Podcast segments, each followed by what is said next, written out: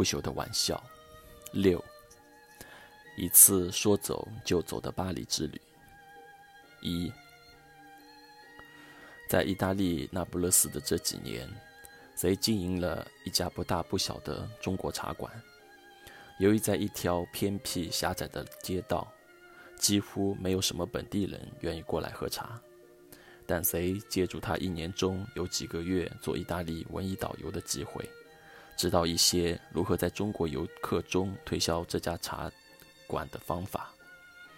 而且由于茶馆一直是保持着规模不大但完全独立的状态，经营的成本也不高。没过两年。店面的房东也由于想移民去美国照看那边的孙儿孙女，所以急着出手，而廉价的卖给了谁？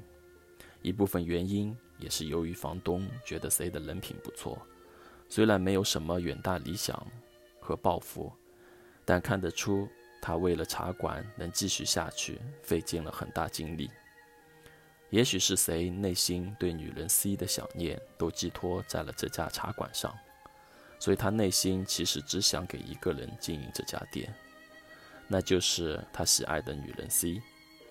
这也是为何他并不期盼茶馆的生意会有多好，只要能平衡收支或维持不赔的这现状就可以。房东老夫妇也是担心，如若把茶茶馆店面卖给了其他人，很快谁的茶馆就会被迫关门搬家了。为了父亲买茶馆店面的钱，谁问了一个开旅行公司的中国朋友借了一笔钱，后来也成了他导游工作的推荐人。总之，朋友也是希望既能帮上谁，也能早日收回自己的借款、自己的贷款。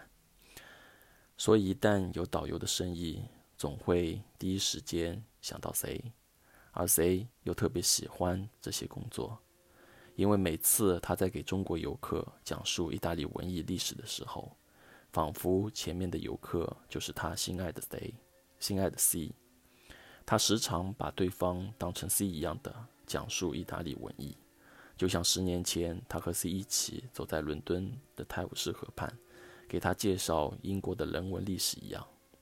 同时，在对游客的互动了解中，他明白，其实中国游客中上了年纪的大爷大妈，还是很想在旅途休息期间喝喝茶，所以谁有时在同事驾驶的旅游大巴客车中带上自己茶馆的材料，随时能服务好游客，又能挣更多的钱还债。如果游客喜欢某种意大利特产茶叶，他也会尽量去准备。总之，游客满意了。他也会推荐自己的茶馆给他们，也希望他们推荐给其他人来那不勒斯游玩的朋友。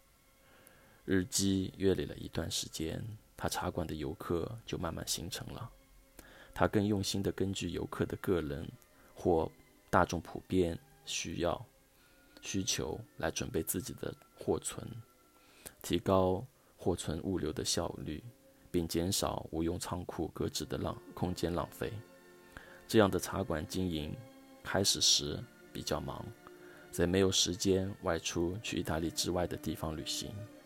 但后来可以有能力雇几个附近老牌大学的中国留学生来打工，在自己的空余时间也越来越多。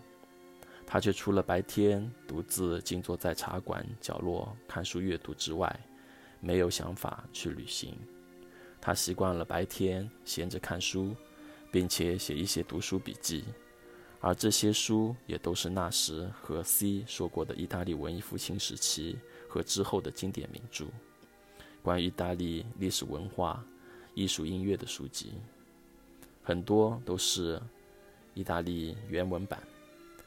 得也耐心地自学意大利语，虽然开口说话比较难。